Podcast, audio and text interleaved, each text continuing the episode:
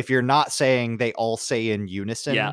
a thing. Yep, yep. like if they don't they speak as one, I will treat them as one for roleplay purposes. yes. Yes, yes, yes. And they all have a Brooklyn accent for some reason. Welcome to Dungeons and Dinners, where the love of fantasy is food for thought. I am your host, Brett Lindley, and that was a sample from today's conversation with Jared Bornagle of the Monsters and Multiclass podcast, also known as at monsters underscore multi on Twitter.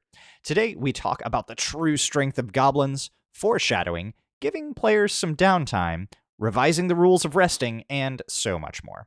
If you want to hear a bonus conversation after the main episode, where I may platter on for a little bit about affirmations, uh, or if you would like to support the podcast in general and help fund future endeavors, consider making a donation over at patreon.com slash dungeons and dinners. At the $5 level and above, you will get access to exclusive bonus mini episodes every single week that range in length from 15 minutes to full-length bonus episodes, as well as access to the entire catalog of previous bonus content. It's really quite the deal. That's four additional episodes a month, plus the entire back catalog for only $5. So, if you enjoy conversations like today's, don't forget to head on over to patreon.com slash dungeons and and help keep this podcast ad-free. Now let's get on with the conversation. Welcome. Take a seat anywhere. We'll be right with you. And as I said in the intro, joining me today is Jared Bornagle of the Monsters and Multiclass podcast at monsters underscore multi on Twitter. Jared, how are you doing today? I'm doing quite well. Yourself? Doing good. So, for the uninitiated, for those that may not be familiar with you, please take a couple of minutes and give us a little bit of an introduction to yourself and what you do in the TTRPG space. Yeah, so our show is about uh, Dungeons and Dragons Fifth Edition, and we will go through uh, different multi classes and discuss the mechanics as well as the roleplay viability of them. Uh, so we'll take like an artificer and a barbarian and say, does this work? What traps will you run into trying to build a character like that? Uh, we also discuss monsters and give DMs tips on how to run them and how to also integrate the stats into the lore and just give different plot hooks for for DMs to kind of uh, get inspired from. Uh, we're also right now just finishing up going through all of the subclasses that were released in Tasha's Cauldron of Everything, where we're basically going through doing reviews of them. Same deal, really like to take a focus on the not just the mechanics but also the role play viability of of these things Awesome. Um, so so right out the gate, I've got a couple of questions for you. So a a subclass that I've pitched uh, more for role play viability than anything, or a, a character rather. But I, I I've looked at trying to do it, and I, I can't off the top of my head seem to think that it's gonna really work that well. It'd be great to role play. I've talked about on the podcast a couple times before, but somebody that's a little bit more knowledgeable and, and has a few more of the rules in their head. Uh, what do you think about a Warforged Armored Artificer Druid Circle of the Stars?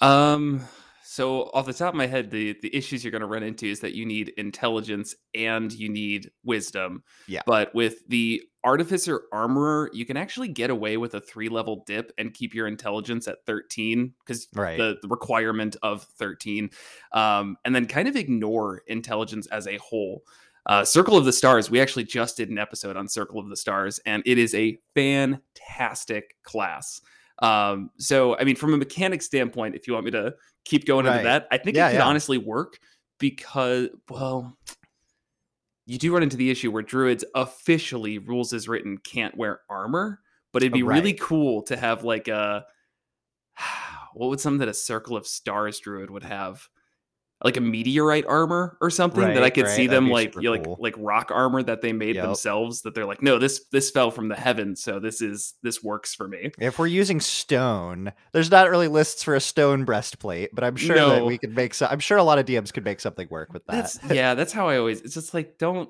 just. It's it's a stupid rule. Yeah, right, right. It's kind Like, of the. I mean, third third edition was they got rid of metal armor for wizards, like, Right. But then but then keeping it in some other like just do away with it across the board. Let us role Right. play, please. even worse is they don't specify in the player's handbook what armor is made of metal.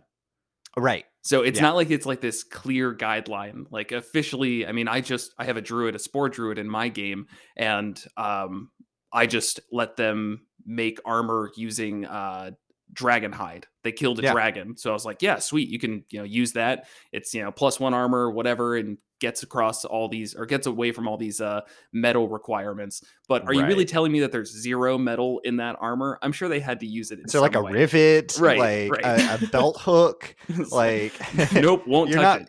you're not making belt loops out of out of dandelion, you know, Right. straws. Right, right, Um, so no, I mean honestly, I think that could work out all right. I can't think of anything that's like off the top of my head is like, yes, that synergizes super well beyond the fact that it would give the druid uh, heavy armor, which Right. is great, and the uh, artificers ar- armorer subclass is really strong. Circle of the stars is like really was- strong. like I felt like they uh, went a little heavy-handed between UA and release on the artificer armor. Oh yeah, Like, and now don't get me wrong, the UA wasn't necessarily like it needed a little bit of nerfing. I think the items in that needed way more nerfing than the than the class. hmm But I feel like they went a little too far in just making sure that it was not going to be a top tier class. Like, yeah, and it still ended up being really good, but the my main issue was that there's like the two forms of your armor, and one of them is the guardian, I think, and the Mm-hmm. Yeah. other one's like a stealth based one that I don't infiltrator, I think it's Right. called. Uh, and the infiltrator one is just like not a good choice unless Right. you like know beforehand. So I hate that idea of just like you've got these two options, but one of them is just objectively better. And right. The guardian armor is just a you can't hit me. yeah, um, and and kind of locks foes down in melee to to an extent. But then the infiltrator armor, I feel like, should be less of a bad re- ranger that needs to be rewritten, and more Mhm. of something that can like buff your ranged attacks or allow Right. you know some some kind of additional bonus to confer to to others right. i feel like the the guardian armor too kind of got i think it had a little bit better hp stacking with temporary hit points where in the in the early few levels like when you first get it it's great but then later it's mostly just i have a ton of ac but it, it's with a you know a medium health pool getting getting that much trying to lock down that much melee combat could still get your day ruined because you don't have the health or damage mitigation that like a, a barbarian would have Yeah. so No, I, I definitely agree. So I'm just trying to to look it up now and remember what the yeah, because you get the defensive field or the thunder gauntlets, and the, the defensive field gives you that temp HP. yeah Yeah. So I mean, it's it's a pretty good class. I I still I don't know. Artificers have like a weird bit where I feel like after 10th level, like the spell slot progression is so slow that Right. it doesn't ever put them in a tier that like just the class as a whole is great. Um, which is is fine. It's just they're they're in a weird spot as half casters. And I haven't had the chance to have one at the table yet to really validate a lot of my my opinions. the only table that I've gotten to play one at, uh, the DM was very kind and gracious in item creation and, Mm. and allowing me to express that side of it. Um, so I was able to kind of balance some of the weaknesses and drawbacks by just being a little bit faster and more able. We were in a kind of a more high tech world. I think we were doing Ravnica. So Okay. artificers are supposed to be everywhere and supposed to be doing things. So there was it was easy to get three or four apprentices to help create an item in a day right. and at a cheap cost than you know maybe a lot of worlds outside of that would be so Yeah, and that's something that always kind of I don't know, frustrates me is the right word, but like rubs me the wrong way is that there are some classes recently that have come out that live and die by a lenient DM. Uh, the Artificer, I think, is one of them.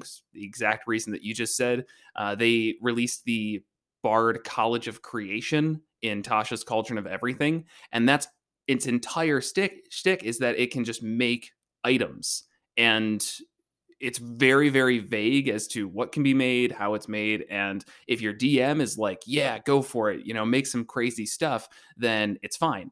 Um, but the limitation comes from like you it's a single item. Well does a uh, thieves kit or thieves tools do those count as one item or are those Right. six items? Because you have different tools in the thieves uh, set.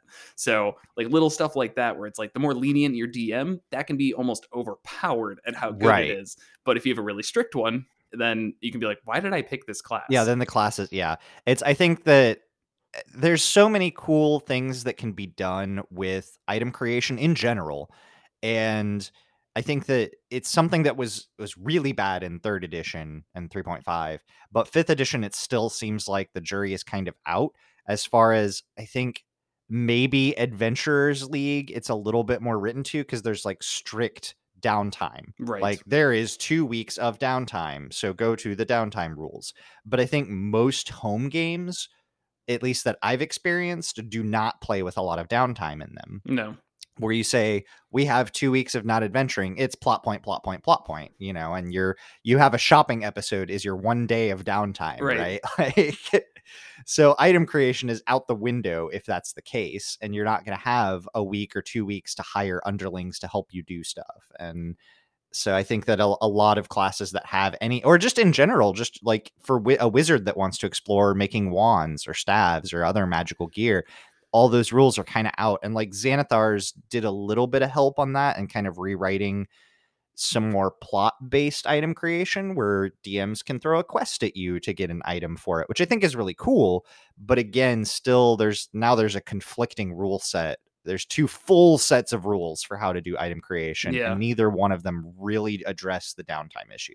Yeah, no, and I I totally agree. And uh, what I have tried to do to combat that as a DM is I will often push players that if they want to create something, if they want to take downtime, that I will allow them to do it just like on a normal day where they're adventuring and they say, "Oh, you know, we've got like 4 hours until we meet somebody." And I just say just write those 4 hours down, you know, and we'll just we'll keep adding them up. It doesn't have to be you have 2 weeks off. It can be you know during my long rest i'm going to spend my you know two hours of of light activity uh, working towards creating this wand or whatever.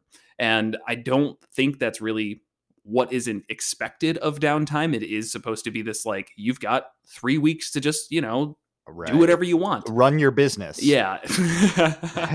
you know, adventurers always have time for that. That's a running joke in my my current campaign is because the party received a city, uh, like a, a derelict town that they are now building up from scratch. And uh, one of the earlier things I did to to get things going was I introduced an NPC who is highly motivated to uh, handle all of the busy work. And every single time they're just like, "Yeah, we'll uh we'll see in in I don't know like two weeks, maybe three. Like unless we get wrapped up in something, we've got to go kill a Right. dragon. So can you handle this? But like two weeks, two to three weeks in player game time could be the entirety of the campaign. Like, For- yeah, for a lot. Say I've I've actually kept track of time in my game. We've been playing for two and a half years uh, in in real world, uh, and they have gotten through almost I think nine months or something Yep. like that in game. Um, and we have had downtime. I've, I've specifically introduced Right. reasons for downtime and handled it nowhere near the rules uh, because it's I don't know. It's people don't want to carouse for three weeks. It's not fun. I, I do really like so I've I've picked up um I've not gotten to run it yet, but I picked up uh Matt Colville did the a lot of work on the uh Strongholds and Followers book. yeah. And I think that that's a really good foundation and way to play with, you know, having having your city or your fort or your home base actually do something for the Mhm. party and i think that that's a really cool way and also incentivizes going back there and using it and checking up on it instead of just hey we have a cool treehouse but we used it for for two or three episodes and now we're on a different continent so Yep. And I actually I when I was trying to put together what a city should mean for my party, um, that was the first supplement I went to because I really respect Matt Colville, puts together great stuff. I purchased uh Strongholds and what is it? Strongholds and something. strongholds and followers is Thank the you. current or the the old one there's Ki- kingdoms, Kingdoms and warfare, Yeah, okay. Yeah. So I purchased the Strongholds and Followers one, and I read through it, and I was like, I hate this. Um, just from like um, a lot of the mechanical standpoint, a lot of it was just it felt very old school, and it wasn't the it wasn't the feeling I was going for. Um, right i still think it, it has some it has the ideas though the ideas are, are what's key So I, I definitely I pulled a lot of inspiration from it, and I 100% agree. Everything that you touched on on the ability of the the places that the players create, um, making have, having actual impact and reason um, that i loved. So I, I brought that idea of like hey you know if you build a library and you spend a week here and you're like i'm going to spend a week studying in the library. Great what are you going to look up? Well i'm going to study history for this amount of time. Great you now have advantage on history checks for the next week and since we track time, we can do that type of thing. So every time that my players have downtime at town, I ask them, What are you doing? And based on what they spend their time doing, I'll try and give them uh, some mechanical advantage for a, a set period of time. Yeah, I think a long term buff like that, like instead of, okay, you get a plus one to history now, like that's too much. Right. Right. Because that adds, because then what are they, they're going to study at it every week until they get an infinite amount, right? Right but getting advantage because yeah you'll remember these details much more for a certain like maybe a plus one for a certain amount of time or Yep. like you said advantage or something like that like advantage is a really clear rule in fifth ed so giving those long-term buffs to skills or maybe even stats or something then or or i think i think running if you are going to do a plus one to something running a disadvantage for a certain amount of time, right? So Sure. like if you're going to train and you're going to do physical strength training or something, okay, well you're going to be sore for a week. So you get a minus or a, a disadvantage on strength checks for a week, but after that maybe then you get, you know, Sure, a, a sure. plus one or a bonus of some sort. So I, I think that's a really cool way to do that. Yeah, and that can be really good. And it's it's definitely more bookkeeping than is like initially set out with fifth edition. So this is Right. definitely not for everybody. Um, Yeah. though it's not as much bookkeeping as like say inventory tracking, which I don't Right. do. um, but with something like that, I would probably work it where if somebody didn't have uh, proficiency in athletics and they spent their Mm, mhm. downtime training, then just as you said, maybe for the first week, yeah, you've got disadvantage on athletics checks because you're sore and this is like a totally new thing for you. But then Right. after that, hey, it's a plus one, it's a plus two, and hey, now that it's hit your proficiency bonus, you are proficient in it forever there you go. um, Yep. and little things like that. And I think that's just that's kind of the fun of being a DM is just coming up with those little mechanical things that everybody at the table says, yeah, I mean, we're not about to publish this because it might not be the most clear rule set ever, and somebody's going to poke a hole in it. But Yeah. this works. This works in this situation. It works for us or at our table in this campaign, Yeah. knowing that we're not trying to min max Right. this situation. Right, right, right, right. And that's a big thing too. Is like I have a lot of campaign dependent rules. Yeah. Um, where I know, like, based on the party composition, like, hey, you know, I, I talk about it with my players, obviously. Um, but in our current game, we have a life cleric. And in fifth edition, a life cleric is ridiculous. They're level like 12 or 13, and she can pump out like a hundred healing in a single turn. Uh, split up, you know, in like a 30, 60 foot radius, whatever. And so somebody goes down and they're like, nope, I'm half health, just like that. And because of that, you know, I was like, all right, I need to find some way to to put some limits on this. So I changed up the rest rules for this campaign, where while they are traveling on the road, they can only get short rests, no long rests. So this makes short rests more important. It makes long rests a lot harder to get and more important to find. Uh, you know, right. Then you have exhaustion, actually using exhaustion rules. actually using exhaustion rules maybe they have to think of you know, should i use a greater restoration to drop that level of exhaustion or do we push through with the disadvantage on skill checks or you know whatever the risk is Uh, the point is it the ability to spam long rests in fifth edition rules as written can get Yeah. really out of hand and when you add in classes that can just nova healing it's Right. it's absurd in a different direction. I the the Nova is usually for damage that people are like, "Whoa, paladins are way too strong because they Nova everything." Um, but yeah, so that's something that next campaign I'm going to look at and say, does it fit with what we have? Because if we have an entire party of fighters and that's what they go with, then healing's not too much of a problem. Actually, they're probably screwed if they don't get more healing uh, from from easier long rests and such. So that idea of just you know look at the campaign you're playing, change up the rules for that campaign, and you know the usual stipulation. If everybody's good with it, then it's fine. Yep. I think that that long rests are a, a big deal. I think the bigger deal with long rests really is under the fact that HP is stands for health points. yes. and and in fifth edition they try so hard to clarify like it's more like stamina Right. because everybody knows you're not going to heal a broken arm or a gaping like gut glaive wound. Right. Like if you took a long sword to the chest and you're just like, ah, I'm just gonna sleep it off. That's no problem. My lungs fully repaired.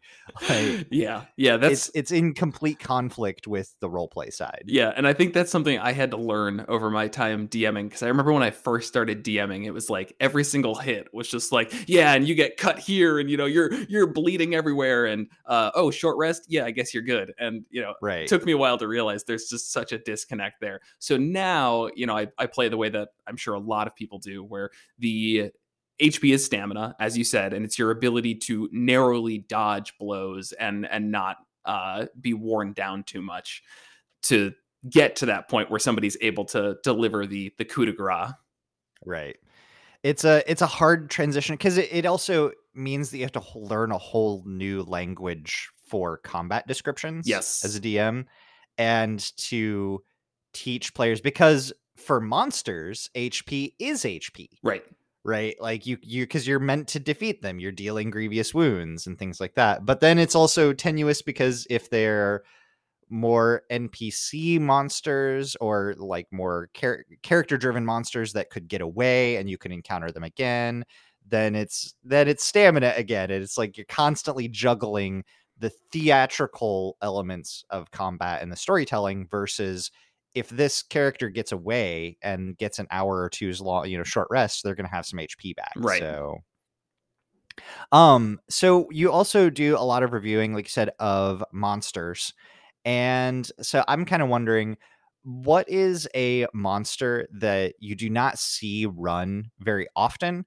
Uh, that you think deserves a little bit more credit than is due, or maybe is just run poorly. That you always see something that's never that never uses its special ability or something of the like. Well, I'll say run poorly. That one I can answer easily and succinctly. Goblins. Uh, goblins are one of those super low level enemies that everybody just kind of throws at, you know, low level parties and expects them to just get destroyed and doesn't don't really think about the tactics of them at all.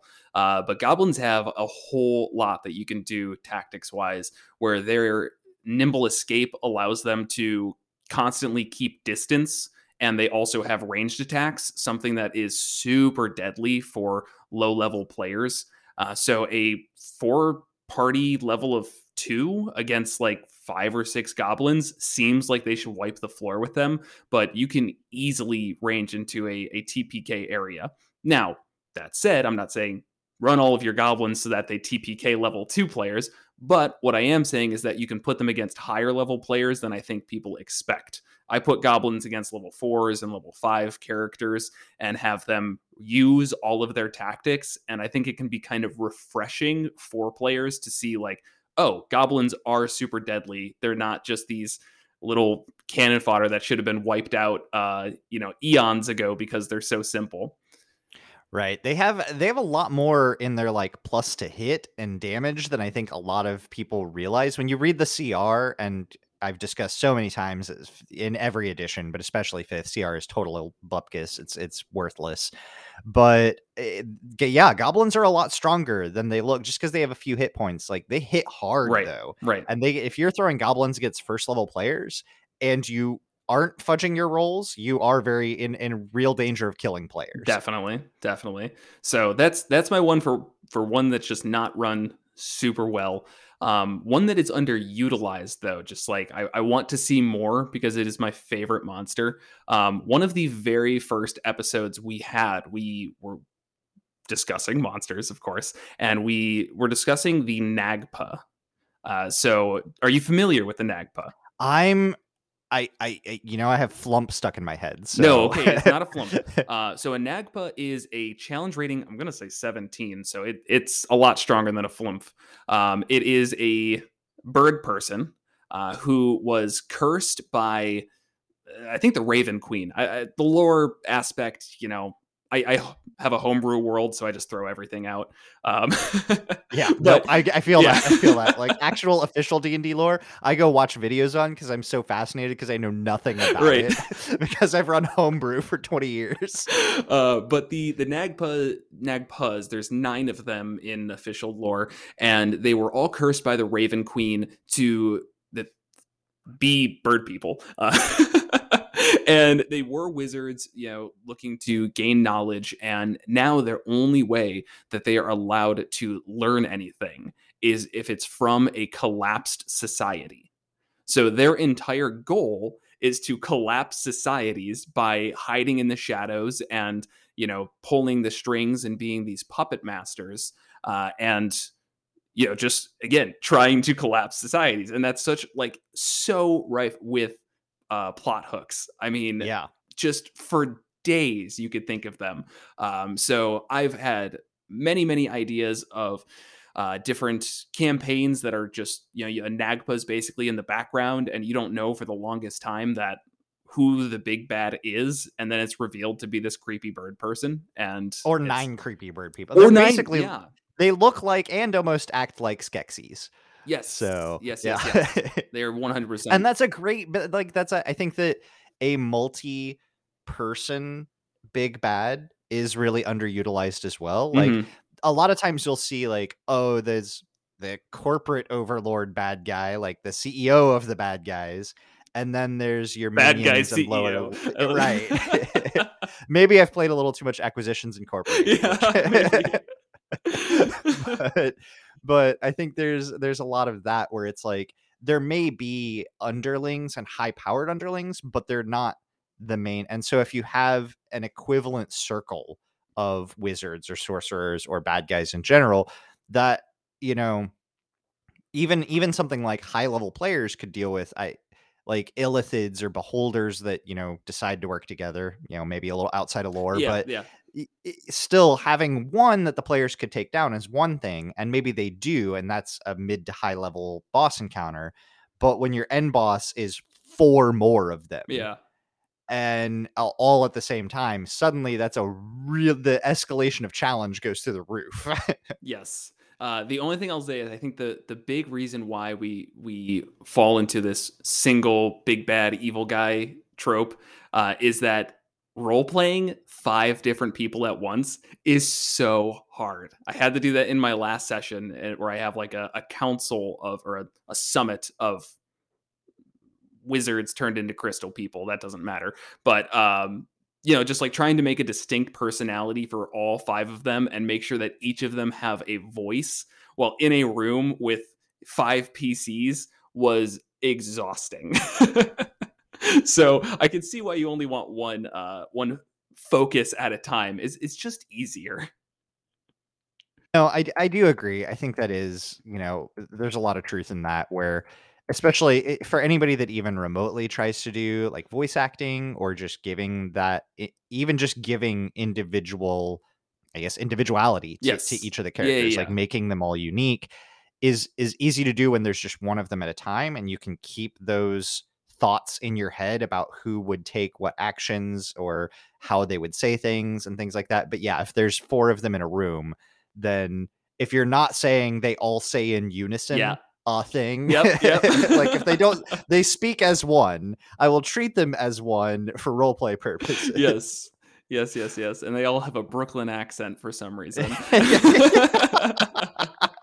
There's like six universal accents out there. Yes. like um yeah so i mean that's that's like it's a challenge and i i'm i force myself to do these things because i'm all about uh i guess getting better as a dungeon master and that's like it's a cool thing if that's pulled off correctly. Um, whether or not i have so far in my game eh, my players haven't left yet so i'm doing good enough. Uh, but it's it's definitely a, a task so if you want to include uh, nine Nagpas, go for it, but just make sure there's only like one in the room at a time. right. maybe two, maybe two. or do the the uh kind of TV. Tr- I actually really like including.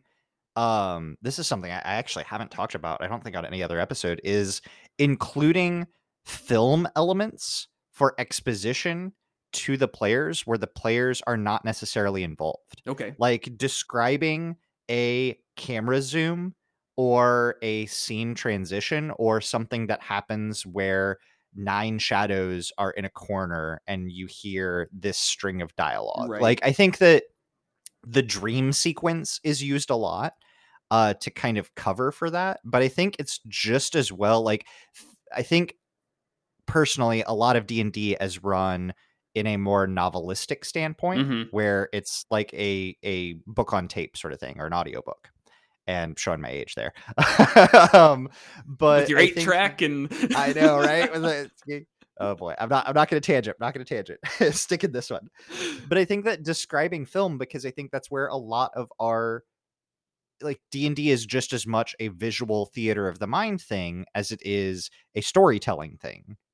And so I think that it's okay to include talking about, you know, you see, you know, we start above the city and as we, you know, fly down on the back of a falcon, you see the busy streets of this place. You see, you know, this shop that is very unique that maybe the players need to engage with or they've heard about as part of their plot hook and you see that it's nestled between these buildings and then the you know the hawk flies over the the rich district or whatever and and comes back and and now we see the hawk fly over the four party members as they approach the city right? And now we have introduced the city as a visual representation of what's going on. Maybe you're laying the map down on the table and yet you're giving the players a lot of information that they wouldn't normally see from the eyes of the hawk but they would know because you're putting a map in front of them or something right, so i think it's just i think it's a fun way to engage because everybody knows is or is familiar with that type of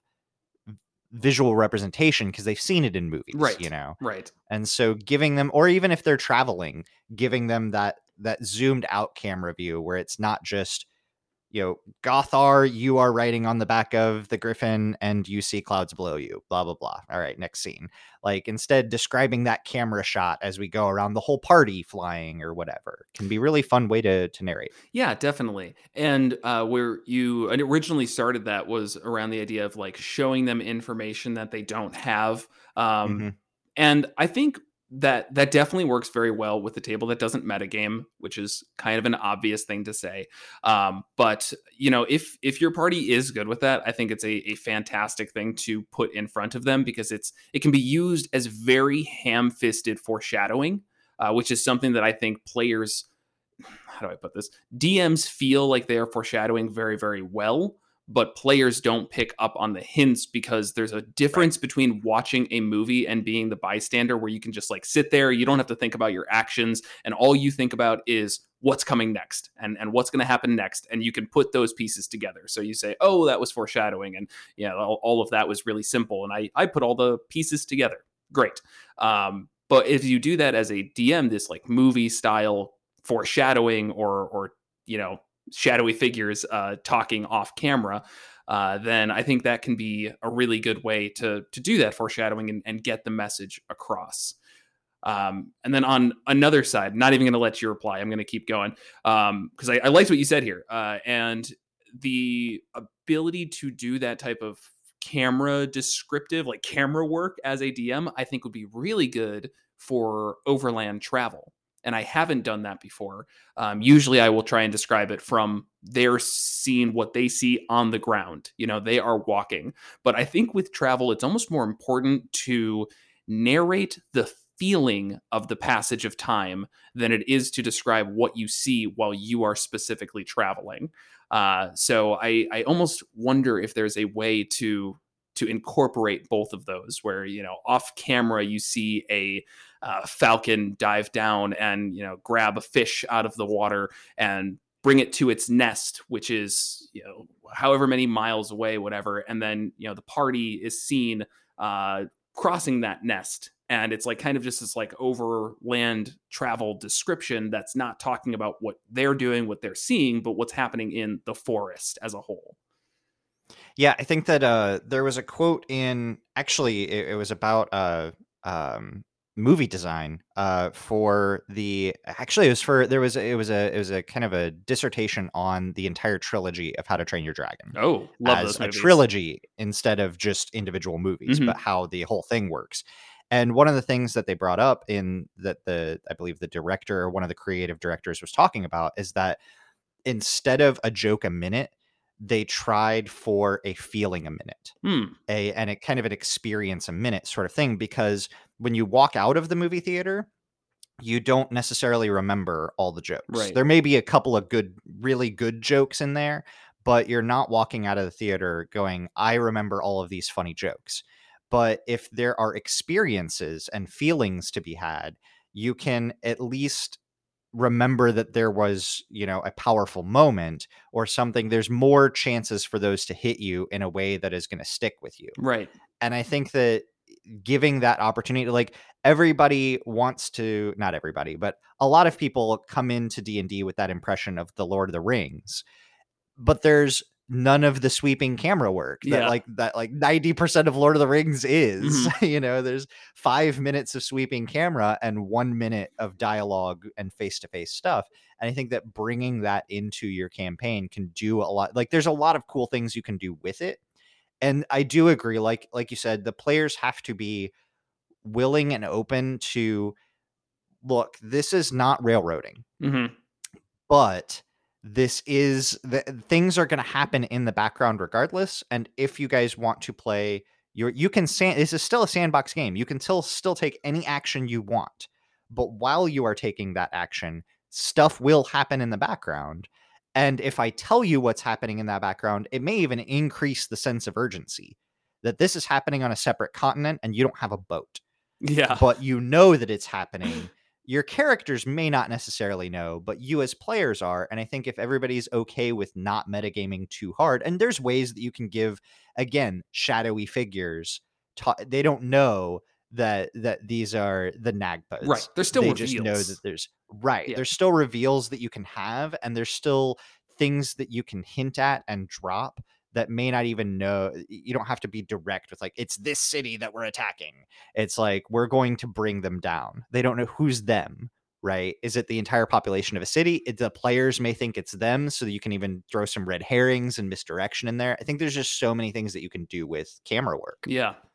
Yeah, that's that's really something to think about. I I can't say that I have done too much of that. I've spent a lot of my past year really focusing on improving descriptions.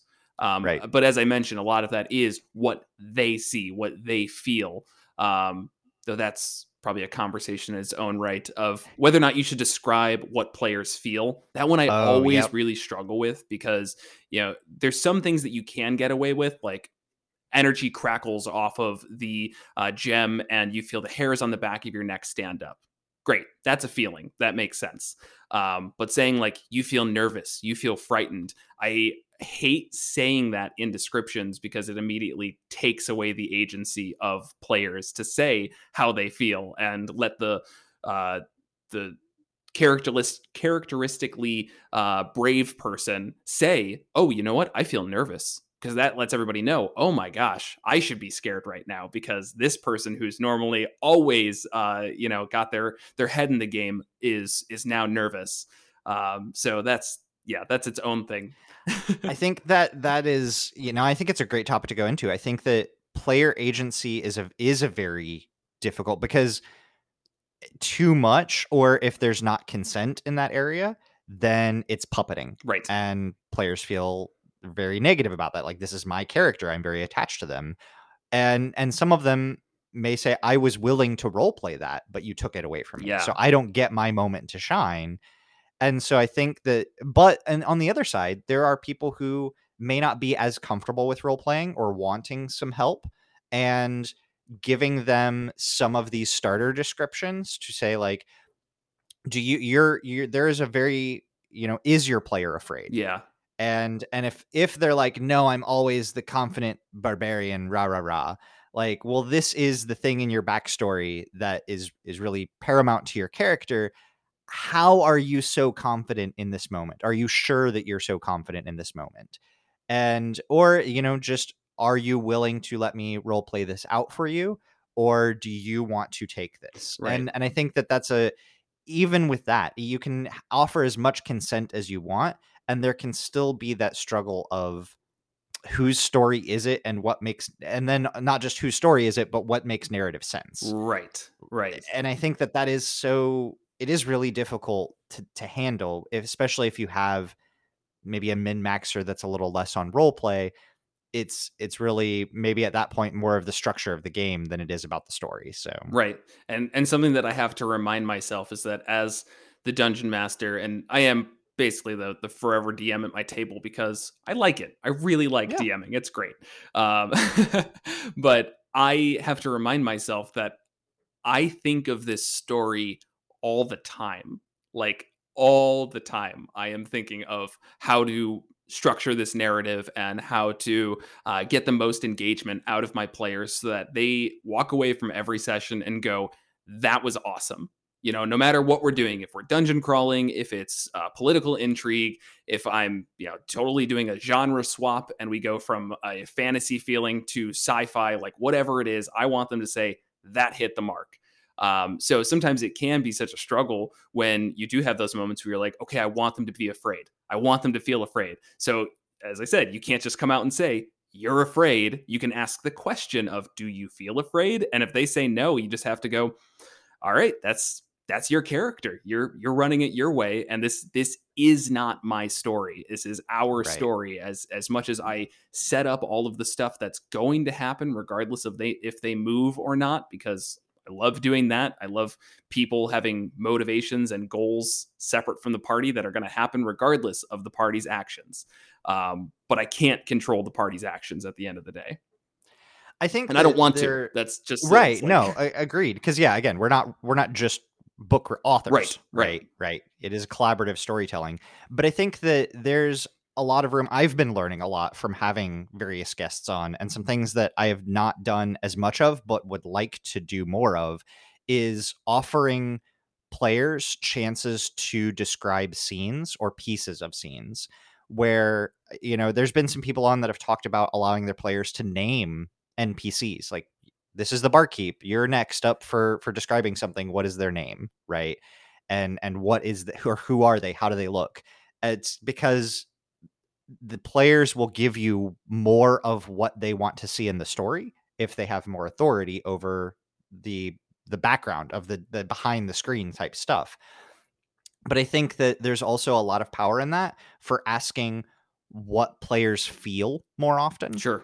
Like like you're walking into this cave it's pitch black except for your torchlight what do you feel and offering the characters moments to to give the that feedback of like well we're we're I'm a little worried okay you could jot that down and know that that player reacts emotionally with that scenario so that way you can engage fear by like your torch goes out Sure. uh, your dark vision doesn't work. You think you may be in magical darkness now, and then and then litmus test what it you know. It's not an every. It's not the spot check every five feet. Yeah. but you know, giving them that or asking them instead of describing every sight and sound, what do you hear? What do you smell?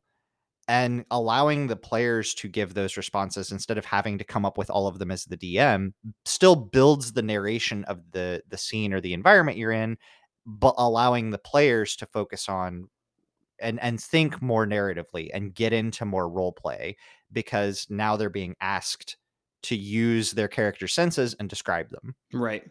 And that's I think can be interesting and with the right table will definitely excel. I I know my table and like this isn't to be dismissive of the idea as a whole. I think it's a great No, idea. no. Um my table anytime I have tried those types of things suck at it.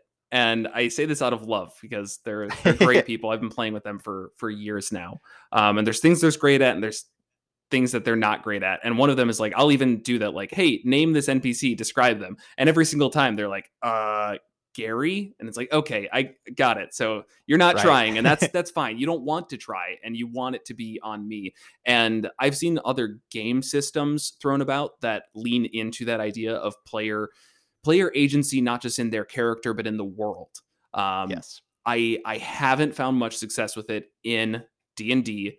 Not to say that there isn't some, um, but I Yeah, it does. It does require everything. Is you know, if you've got a, a min maxer or even just a more combat focused campaign, then description isn't going to be something. Or like you said, sometimes there's a reason that players are players and DMs are DMs, and that they go to their DM for because they are good at that type of narration or storytelling. right, and I think that a lot of it comes from one. Uh, unfamiliarity. Eh, They they've never Mhm. been given that power before as a player. So that's something that they could learn to to get into if they enjoyed it, which again, I don't think my players do that much. So just Right. offering that If they, what do you smell when you walk into the room? Well, Thoggar farted again. yeah, it's like And okay, ha ha ha. Everybody laughs. Like, okay, cool. and let's, I, let's get and on. that's what I worry about is that they're they're more looking at it for an opportunity for a joke rather than Right. a opportunity to build on top of the narrative that's already there almost because they're worried that it's it's safer to make a joke than it is to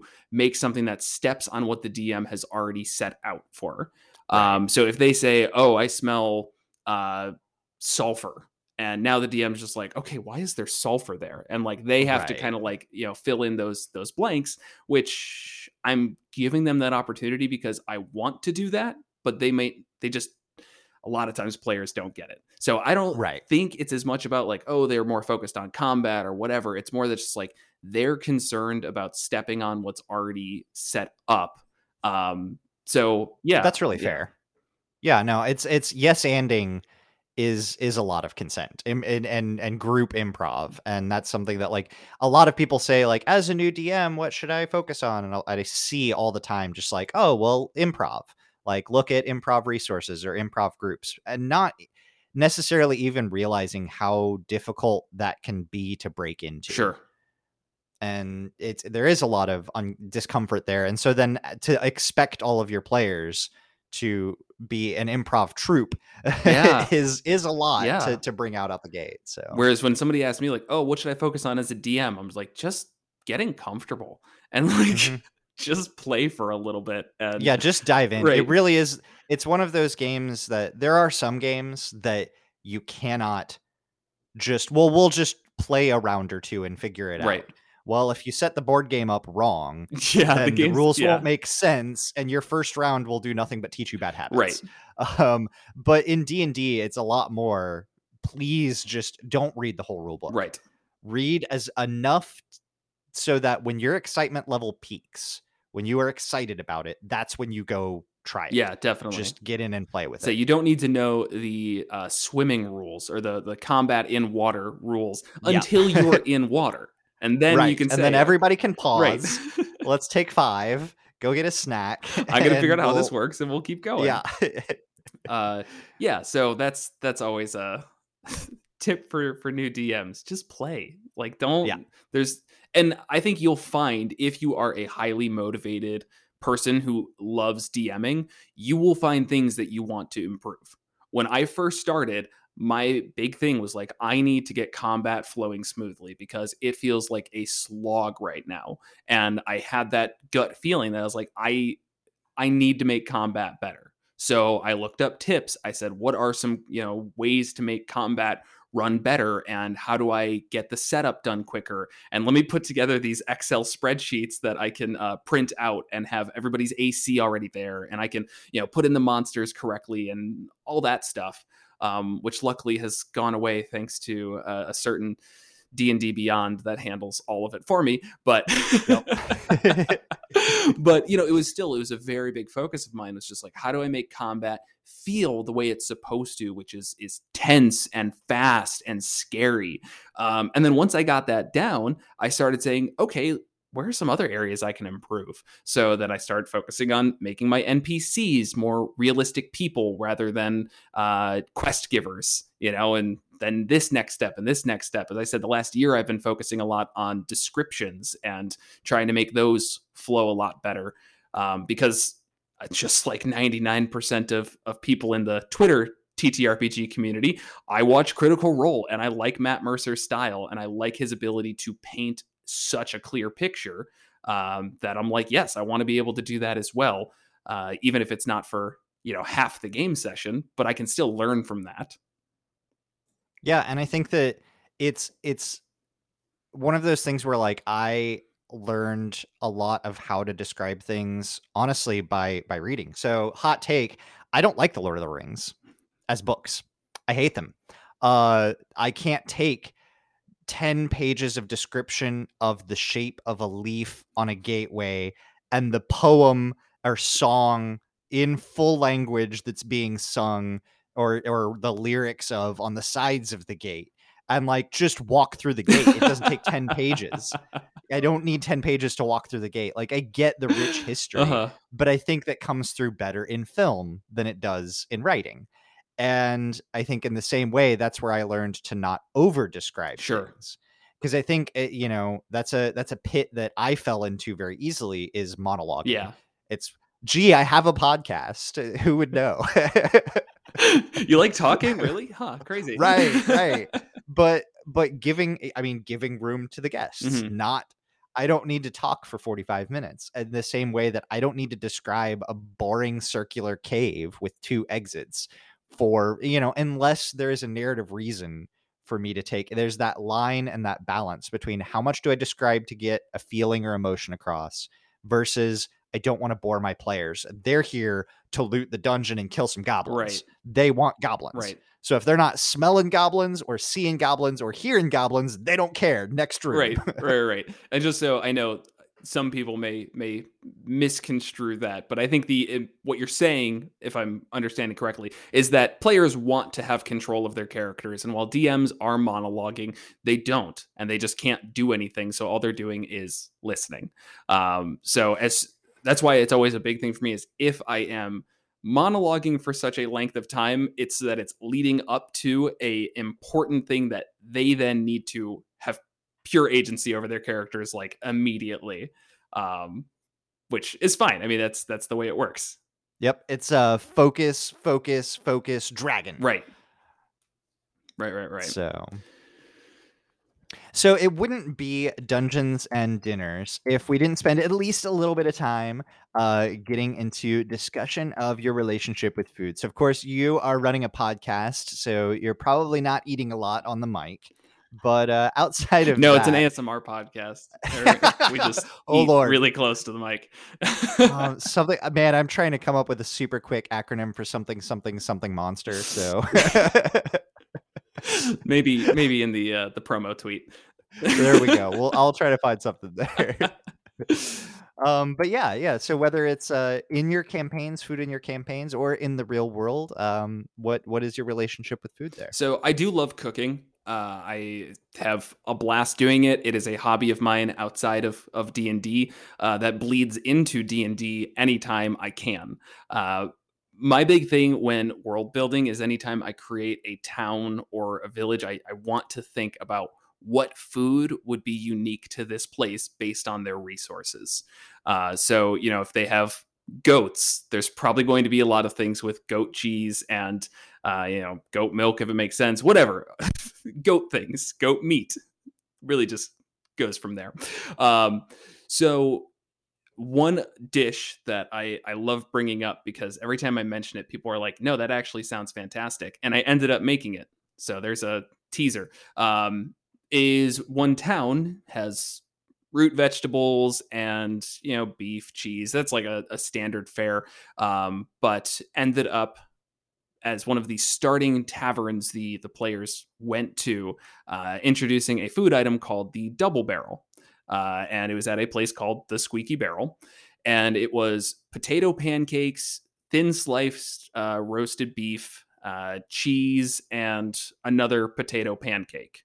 Uh, and they're just like, wait, that actually sounds delicious and you know we talked about it more and it kept becoming like a, a, recurring thing in our game where they'd always have to go like before an arena fight let's go to the squeaky barrel or you know whatever uh, they wanted to to have that. Um, so i actually ended up making it at home you know making the potato pancakes making beef whatever uh, and found out that it was really dry in real life. Um, and, and, a little bit disappointing there, but it was a good idea, and um, it's. I mean, I think I think we can build on this. Yeah. I think it it needs a. This is almost. It's like a, a, a variation of an open faced roast beef. Sure, one hundred percent, and with different and the big buns. It's potato. Pancakes. Yeah, different buns. It's it's different buns. So the keep keep. I'm all about the potato pancakes. Yes. I'm all about the roast beef and the cheese. Yes. I think all it needs is a brown gravy. Okay, I'm I'm on Like- board because when I made them, I didn't have a gravy on hand, and I ended up just like I tried like 15 different sauces. It's like let me make like a, a horseradish and mayo sauce. Let me make like Mm, a, yeah. Yeah. I, I think I honestly landed on like just barbecue sauce, like good quality Yep, barbecue sauce was the best that I had. But gravy is a good idea. My Yeah, because it's it's somewhere in between like an open faced roast beef and a a, a poutine. yeah, right. yeah, yeah. Because you've got potato Mhm. instead of fries, it's pancake. And you know you can change the cheese out instead of like a shredded. You could do a squeaky cheese because you've got a squeaky barrel. I was honestly thinking about that this morning. I have cheese curds right now uh, from a, a Mhm. local cheese shop, and uh, I, I love that I have a local cheese shop. It makes me very happy. that is Uh, it's, it's literally like a three minute walk from my house. Um, so oh, I'd, I'd gain so much weight. um, so yeah, I was thinking, I was like, man, I wonder if cheese curds would actually do better on that because I I think the more quality cheddar you get, the drier and the less melty it gets, or at least less good Yes. it is with melting. So Yeah, you got to get into like gastronomy to get it to melt. right, right, and so just like going full on into the cheese curds is is always a good way to get the get that stretch. Yeah, and then instead of maybe thin slices, you can do like shredded or pulled roast beef, Okay. or even like a pulled Yeah, pork yeah, or yeah. something. Any or, or anywhere in that line, instead of like full sandwich slices, just pull it apart and shred it. Yeah, And then yeah, you've got potato pancake, a shredded roast beef, cheese curds, gravy, potato pancake. yeah, and now and now it's a barrel like Right. you know kind of shape and Yeah. and and you've got but you've got that moisture and really just depending on however you want to season your potato pancakes i think you've got a a poutine sandwich is is really what you're going for and i think that would be amazing I am so, so glad I came on here because I. i am uh i'm i'm gonna try to make this Please now do, because i'm yeah. Uh say so like that's that's been a lot of fun for me is like and, and so now when i make variants to it in real life the idea is that once they go back to that town i can be like oh and here's you know the the upgrade. They've been working on it too. Yeah, and- yeah, exactly. The the chef the chef got a couple comments that it was Yeah. dry, and and that the cheese didn't melt as much as he wanted. So the- he's he's changed it, or she's gone through and rewritten the recipe, or had somebody else come Yeah. in.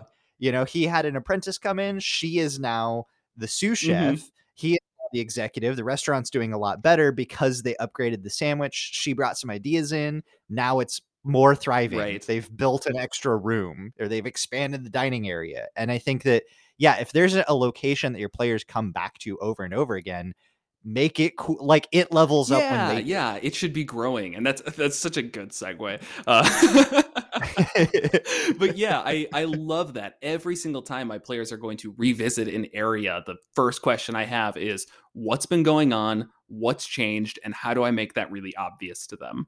Uh, so that stuff is is fantastic. And uh, from a real world perspective once usually at the end of a campaign which we are coming up on i love to do like a, a big day long session where we just you know wrap things up and you know have a good time eat drink whatever be merry uh, so i definitely now want to make these with their revisions uh, for that that final final session that's going to be good i'm excited Yeah, yeah. you're gonna have to tell me how that works out. I think I, I think it sounds like it could work. yeah And, sounds- and I don't even think the, the gravy doesn't need to be super fancy. It can be uh, like a, a packaged brown gravy is fine. It's it's solid. So Yeah. yeah though a mushroom gravy would be pretty good So- that would also be really I mean you could go as far as you want Right. with this. I mean you you could you could lean into uh, a, uh, a like a Philly cheesesteak direction and do peppers and onions and or like a, a pickled kind of uh, flavor you could bring in some sour but i think it might me personally i'm a huge fan of a of a, a sloppy wet open roast beef sandwich Yeah, like- and, and the way that it is, and it's actually funny because, uh, as I mentioned, it's called like a double barrel. That's the fact that there's two, but there's also there's like a single, a double, a triple, quadruple. Ah, yep, so like it's yep. just stacked. How- more. how many stacks? right. right. Which is like it's such a like I ate a double, and by the end of it, I was like on the couch, and it's like I'm that's, sure. way too much. Adding gravy to it, I'm gonna be out of commission. um, so a single might be all that uh, a human really needs but you know they're adventurers so they're like we'll take a quadruple Right. each and and six beers of course okay all right have well your your infinite stomach and your high con score have at right it. Um the wizard has to check for food fooditis so Well, uh, Jared, I always love to cede the last uh, section of the podcast to my guest. So, whether it is something that we have missed out on uh, or a shout out that you would like to give, uh, please, you the floor is open to you for the end of the show. I can't believe I wasn't ready for this. That's I, well, if it, it could also be snippets of wisdom, or you know, just what whatever whatever strikes your heart, you know. Okay, here's here's my thing. So since I am the the multi-classing person, uh, and I've I've been trying to establish this as my my niche, um, or I guess we have as a podcast. Um, the one bit of advice I will give around multi-classing is to not be obsessed with the the builds out there that are focused on making the most optimal thing in the world. Um, you don't need every single multi-class to be a mechanical beast. Most of them are more fun if you just let it happen naturally within your game. Uh, you will find opportunities for your player to branch out. Sorry, not your player, your character to branch out from their current interests. And just like real life, you're not going to love one thing. Um, I love Dungeons and Dragons. I also love cooking. Thank you for having me on this because that was a perfect combo. Uh, and you know, I think people need to uh, not need to. I encourage people to uh, open their minds up to that style of character development and letting multi-classing uh, mechanically represent a large change in your character. Uh, somebody who is finding religion a cleric is a perfect way to do it uh, a wizard who feels like they just keep watching their friends get brutalized or they themselves keep getting hurt uh, and learns how to fight with a sword uh, sure it might not have been the class that you originally set out with but you now have a couple levels in fighter. You can start wearing some armor and it has some mechanical benefits sure. You're also having some mechanical downsides but the point is is your character is becoming more enriched because you made a conscious decision to change your class um, and i think using it in that way is i won't say not used people love doing that but i, I highly encourage people who haven't multi-class to really think about that no that's that is huge i think that allowing allowing a class to just develop instead of saying i want to build you know Iron Man, you know, using this video. Um, I think that's a that's a great way to do it. I think it just allows the story to happen more because I think more often than not, even with just a general narrative that I have for a character and a backstory, that just because I set out with that doesn't mean that that is what happens to that character. right. All. I think that players have a, in my experience, learn that lesson harder than DMs because DMs learn it every session. Right. um, that what I planned is not what is going to happen. Um, but I think that it's a it's a key lesson for for players to take away as well is just let things let your character be and let it happen. Right. So Jared, thank you so much for coming on. Again, that is the Monsters and Multi-Class podcast at monsters underscore multi on Twitter. Links will be down in the description. It was great having you on. Yeah, thanks. It was really fun being on. It's nice to be on the other side of the the, the interview seat. right. That is all for today's episode. Thank you all so much for listening. If you enjoyed the episode, consider going and uh, clicking on that little star rating thingy or dropping a review in your podcast app of choice and help boost the algorithm gods to get this podcast to more people.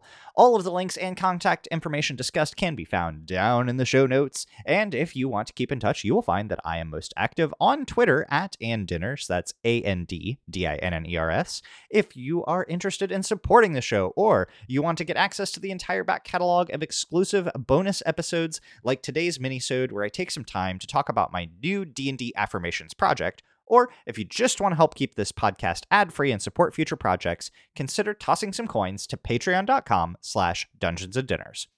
If you're looking for other great podcasts to listen to, I recommend my other broadcast, Pick Up Your Sticks. It's a long form podcast about why video gaming matters, co hosted by myself and dear friend Walker Neer.